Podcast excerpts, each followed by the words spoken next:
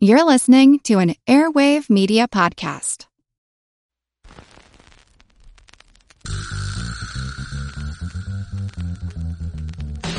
Her Money is supported by Fidelity Investments. Together, we're here to empower, educate, and encourage women to start talking about money. Discover more at fidelity.com slash it's time. Her money comes to you through PRX.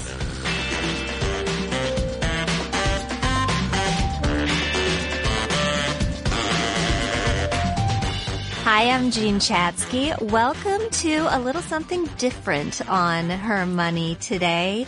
Our mailbag is overflowing. That's the best way to put it. And so Kelly and I decided we would just sit down and answer some questions. This podcast will be a little shorter mm-hmm. than our usual podcasts. Consider it a bonus episode. Let us know if you like it. And what do you have? Yes. Um, first of all, that's the first time I've done the intro with you and you can hear the music in your headphones yeah. and it just puts you in a great mood. I know. Yeah. I know. Well, we'll get right to it.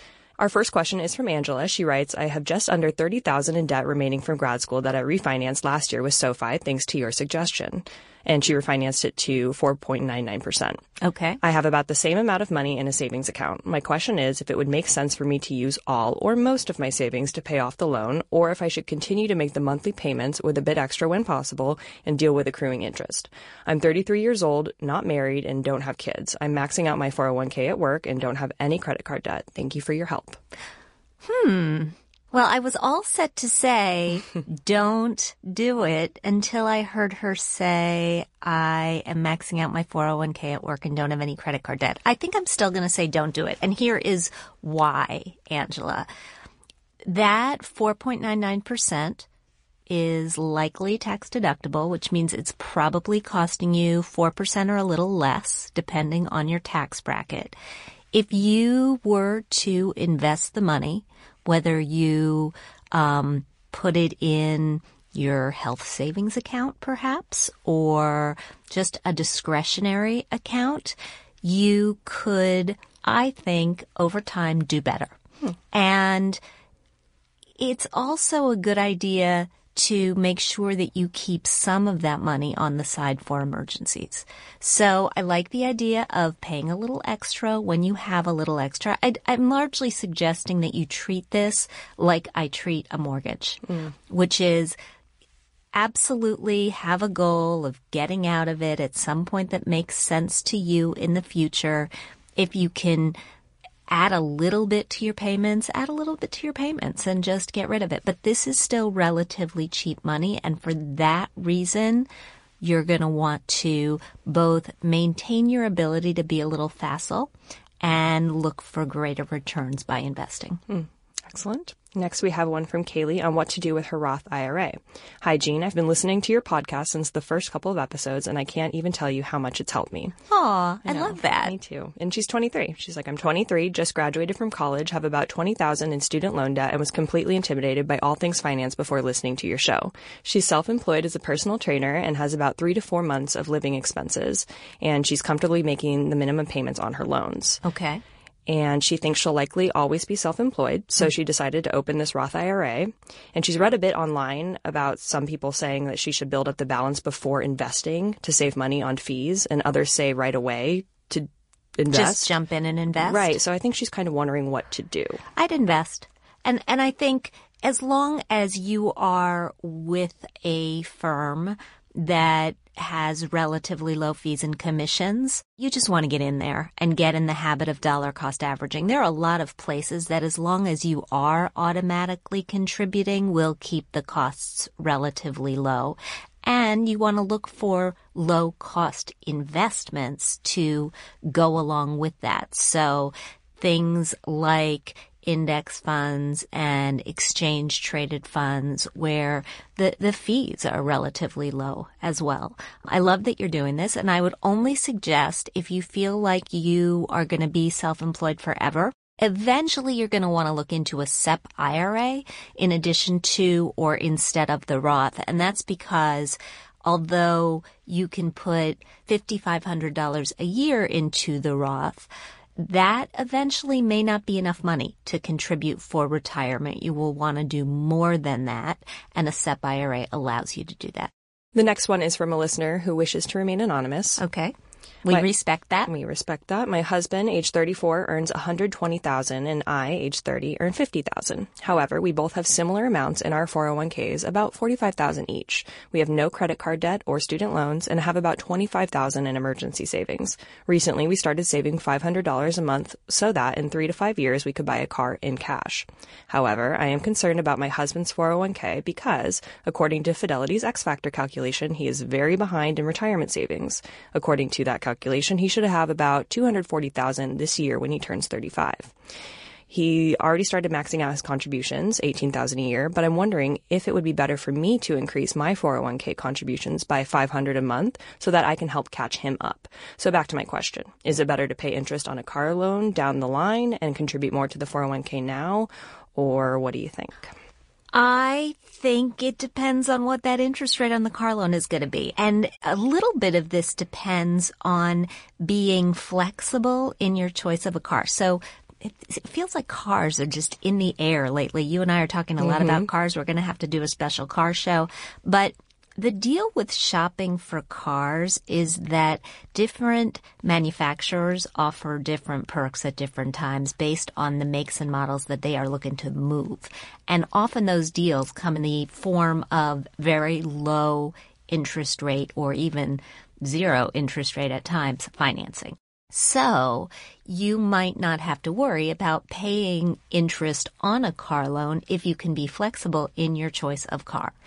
If you are dead set on you're going to get this particular truck or this particular minivan, or if you're me, this particular station wagon, which my kids still make fun of, I love it. then you will likely have to pay some interest, but you could potentially, as long as your credit score is good, get it at a fairly good interest rate.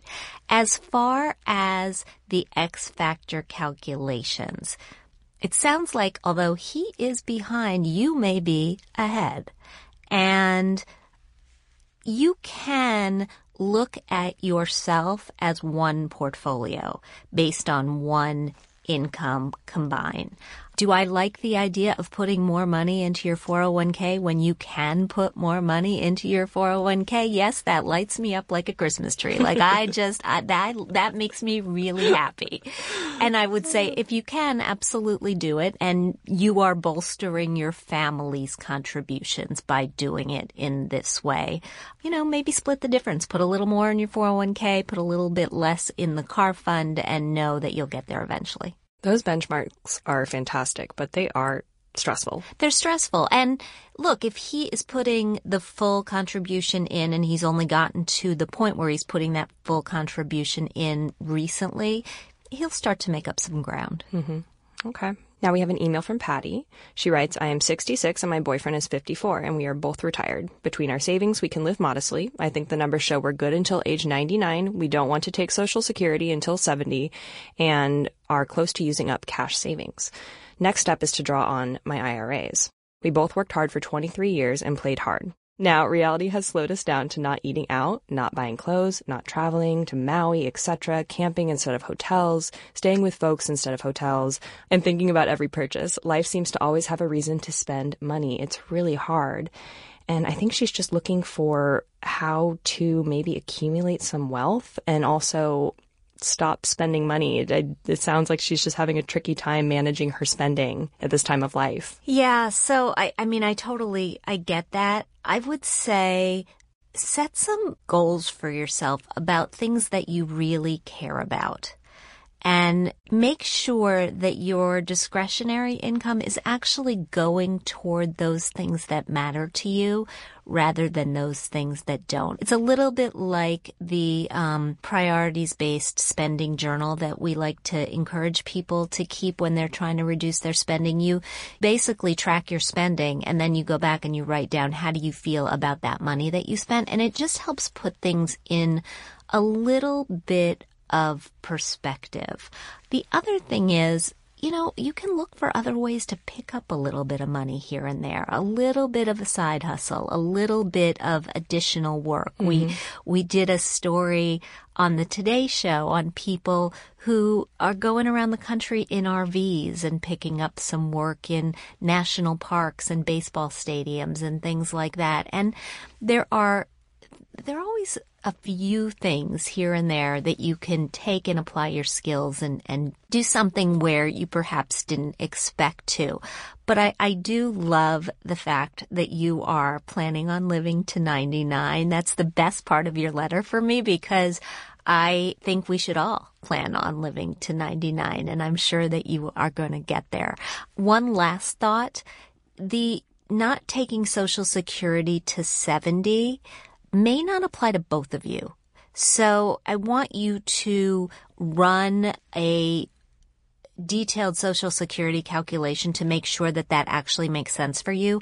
There are so many different ways to take it and it depends on your age. It depends on the difference between your ages. It really, it gets kind of complicated. MaximizeMySocialSecurity.com is the calculator that was developed by Larry Kotlikoff and it's a really good tool. It's not expensive. It's worth it. Now they have to be married to benefit off of each oh, other's they're social. Not married? Their boyfriend and girlfriend. Ah, mm-hmm. I missed that part. Yeah. There were so many details in the letter. It's, and by the way, she sent a great email, and I think back to your point of her prioritizing what matters most to her for spending. One of her biggest hangups right now, spending hangups, is gifts. She feels like there's always an occasion for uh, her to buy a gift for a friend and it's just becoming way too much for her. I think you can talk about that stuff with your friends. Mm-hmm. I mean, you know, I, I sometimes feel that way. You know, my friends, we all go out for birthdays mm-hmm. and, and we end up treating each other to lunch, which is totally fine with me. Right. But, you know, sometimes there's a gift with it. Sometimes there's not it gets to be a lot. And if you can get your friends to agree mm-hmm. that it's a lot for all of you, you can get rid of all of this. I agree. Yeah. Same, same here. So Thank you for all of your letters. Thank you for writing. I should remind everybody that we are thanking our sponsor, Fidelity. Our music is provided by Track Tribe. Our show comes to you through PRX. And if you like this mini mailbag, let us know. We'll do some more. Talk to you later.